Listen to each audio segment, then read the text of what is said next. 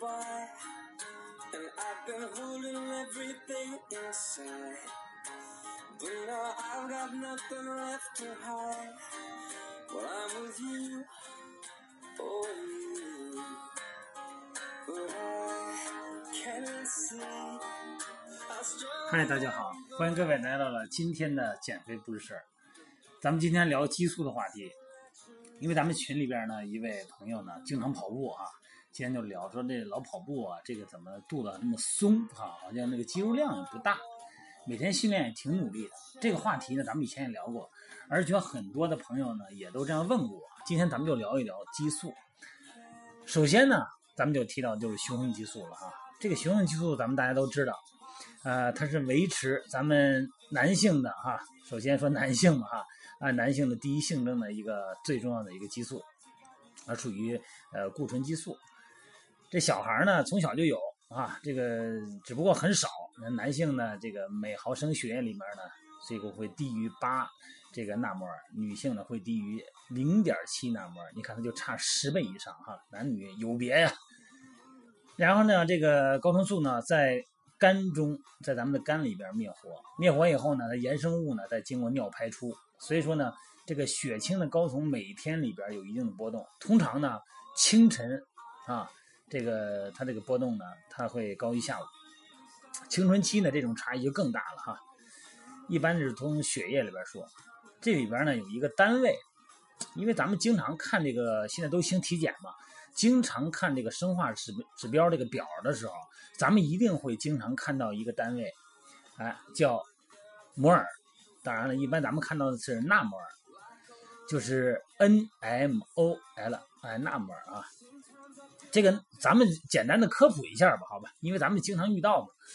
这个摩尔哈，这个它是国际单位。啊，国际单位制里边七个基本单位之一。咱们知道哈，有一个长度是米单位哈，质量是千克，啊，时间啊秒，电流安培，还有热力学单位开尔文，就是 K 嘛简称啊，发光强度是坎德拉 CD，还有质量的单位，物质的量，这个就是摩尔 MOL。这个每一摩尔物质啊，它一般都是微观物质嘛，比方说分子、原子这个级别的。然后呢，它含有六点零二乘以十的二十三次方个微粒，这个六点零二乘以十个二十三次方个就是一摩尔。这就好比咱们常说一打啤酒，一打啤酒多少？十二瓶，哎，就是一打这么一个单位量。咱们成年人哈，男性呢，这个每毫升血液里边呢是十四到二十五，男性啊，十四到二十五纳摩尔。这女性呢？每升血液里边是一点三到二点八，哎，这个不能超过二点八，超过以后就不太正常了哈。所以说，女性体内睾酮呢，这个百分之五十是由外周的呃雄性二酮转化过来的，肾上腺皮质呢分泌百分之二十五，只有百分之二十五呢是卵巢分泌的。这男性是睾丸嘛啊？不不，男性不是睾丸，男性是睾丸分泌出来的。主要的功能呢，这女性呢，它是主要是促进女性的呃外生殖器发育，而且还有一个关键的啊，咱们很关心的，对雌性激素有拮抗作用。什么意思？就说你雄性激素高了以后呢，或者达到一定水平以后，正常水平以后，对雌激素是一种抑制，是一种平衡，叫动态平衡，而且呢，对咱们全身的代谢呢有一定影响。哎呀，累不累呀？听绕了半天嘴皮子哈，这个训练呢就是一场战争。哎，你必须对待外来的重量，而且呢，忽略咱们眼前的每天十公里、十五公里的行程哈。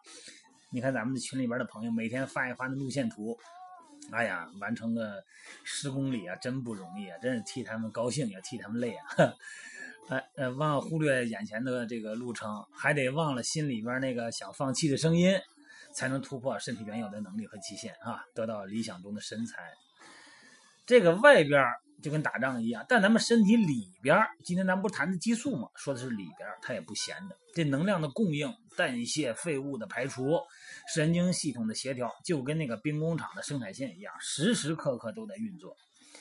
这个有时候乍一听，这好像身体里边的内部非常复杂哈，呃，是确实是复杂，可是目标是一样的，那就是要平衡运动所带来的生物化学生理改变，维持动态平衡，而且呢，尽量呢能够适应外在的环境。工厂呢，这个身体里边的工厂呢，还有稳定输出的这个兵源啊，通常呢，它会找是一个什么东西呢？一个监督这么一个部门啊，咱说现在咱是纪检哈啊，监督部门，这个监工啊。不仅能够感觉到环境的改变，而且还能马上做出反应，避免身体长时间遭到破坏。而扮演这个身体里边监工角色的呢，就是激素，由这个血液运输，而且呢到这个特定的细胞和器官。这个激素呢，甚至于是作用于身体的每个系统啊。除了参与很多的生理反应外呢，跟咱们这个肌肉生长密不可分。所以说，虽然它的反应没有神经系统那么快。是吧？碰你一下你有感觉，没有这么快，但是影响力超级巨大，能够配合人体功能改变，而且随时做出调整。不过咱们人体呢有很多激素呢，呃，在协助控制，影响范围相对比较广泛啊。咱们刚才说了那个雄性激素，另外呢，咱们还得介绍其他三个生长激素。这个生长激素呢，从咱们那个脑下腺前叶分泌，然后生长激素对这生育嘛。对这个发育生长很关键。为什么这小孩儿？你看他老跑啊，一天到晚的蹦啊、跑啊、玩啊，这不累呀？哎，他只要是休息一会儿，他马上就能缓过来了。可能咱们得睡四五个小时，人家小孩在那站一会儿、蹲一会儿，几分钟的事儿就好了。为什么呀？因为他处在生长，所以它不仅能够这个促进全身的组织生长。呃，在这个接受阻力训练啊，就是肌肉力量训练后，还能提高肌肉中蛋白质的合成，这样的话让咱们肌肉呢增长或者是肥大，并且借助酵素啊刺激脂肪分解，增进脂肪作为能量这个来提供来源的这个机会。另外呢，这个重量训练、剧烈运动哈，到了晚上睡觉的时候呢，还能让这个生长激素呢快速增加。这也挺好啊，哎，这生长激素增加以后呢，咱们可以，呃，让这个身体呢恢复的更快，哎，这个咱们都是咱们需要的。所以说，你看这个身体啊，它就是一个化学反应的这么一个工厂。在睡眠的时候呢，这个睡眠充足，在这个时候起很关键作用。还有就是，呃，咱们刚才说那个雄性激素睾酮哈，所以说为什么要进行重量训练？为什么要进行大肌群的这个训练动作？进行高强度的啊，间歇少的，所谓的高间歇嘛。这个 HIT 呀，或者说这个深蹲呐、硬拉呀这些训练，这些训练它的价值不仅仅是刺激肌肉本身，更重要的就是刺激我刚才说那个雄性激素睾固酮的生长分泌，啊，帮助肌肉增长。但是这一点说到这儿的时候啊，咱们女性朋友们也不用害怕，因为这个男女分泌有别嘛。咱们刚才说了，差了十倍呢。所以说女生呢，在这个肌肉训练里边条件呢，肯定她要比男的弱很多。所以说不用担心会变成大块头哈，那也几乎是不可能。还有一个激素是皮质醇，来自于肾上腺，哎，肾上腺皮质醇，它是应付压力的一个很重要的一个角色。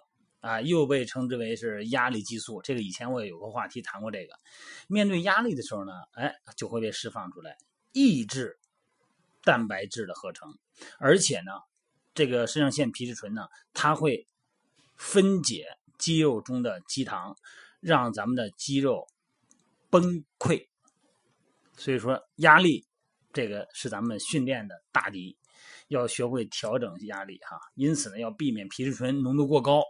因为它肯定要导致咱们的肌肉分解嘛，一定要积极处理好压力啊！过量的训练的这个情况呢，如果也让身体累坏了呢，它也会造成那个心理压力过大啊！不管是睡觉啊、睡眠呢，还是饮食，各个方面都要保持均衡才对。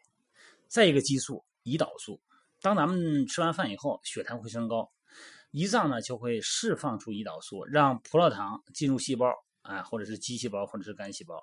加速蛋白质和脂肪的合成。另一方面呢，胰岛素也控制咱们身体血糖的重要因子，让过高的那浓度的血糖呢，呃，因为它会会会对这个胰岛素的敏感度因为过高浓度血血糖一旦高了以后，或者是你不运动，就让这个细胞啊对胰岛素的敏感度下降，让身体控制血糖能力丧失，就会容易提高糖尿病啊、高血压呀、高血脂那种发病率。所以说呢，为了避免胰岛素的忽高忽低，增加脂肪合成的几率，咱们还是建议大家呢，最好呢固定时间吃饭，哎，不要故意的进食或者是暴饮暴食。所以说，在两餐之间，你说我加一餐，所谓的少食多餐嘛，那一餐加东西呢，不要加高糖的东西，因为高糖的东西呢，这个会刺激胰岛素出来，会造成这个血糖忽高忽低，保持一个稳定的释放。这样的话呢，不要吃太甜的东西。你说两餐之间，咱来个甜点吧，这样会造成胰岛素忽高忽低，好吧？激素呢，不光是创造维持生命正常的生理环境，也能让咱们在这个人体在接受训练以后呢，产生适应。啊，所以说初步了解激素的重要性呢，对咱们喜欢锻炼的人来说呢，绝对能让你更注意身体运作的细节，避免过度训练，哎，出现的这些问题来找你，好吧？当然呢，呃，咱们很刻意的去控制激素的话呢，如果想打造一个适合激素的环境，一定要记得哈，把握住充足的睡眠，适当的训练量，这个就足够了，不要刻意的。